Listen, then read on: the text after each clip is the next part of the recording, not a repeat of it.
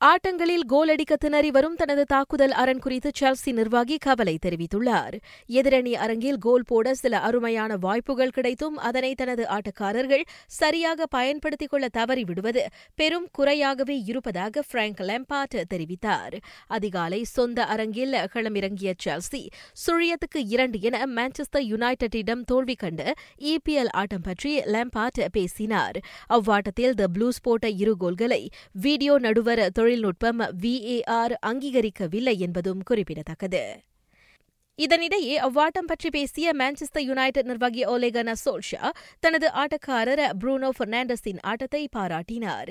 யுனைடெட்டுக்கான இரண்டாவது கோலை பெர்னாண்டஸ் அனுப்பிய விதம் அவர் உலகின் மிகச்சிறந்த ஆட்டக்காரர்கள் வரிசையில் இருக்கின்றார் என்பதை நிரூபித்திருப்பதாக சோல்ஷா சொன்னார்.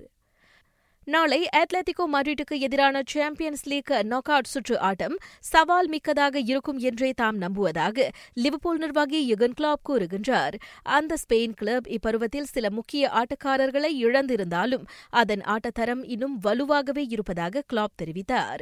அத்லெட்டிகோ லிவர்பூல் அணிகளுக்கு இடையிலான ஆட்டத்தின் நேரடி ஒளிபரப்பை அதிகாலை நான்கு மணிக்கு பி இன் ஸ்பாட்ஸ் மேக்ஸ் அலைவரிசை எண்ணூற்று பத்தொன்பது ஹெச்டியில் காணலாம்.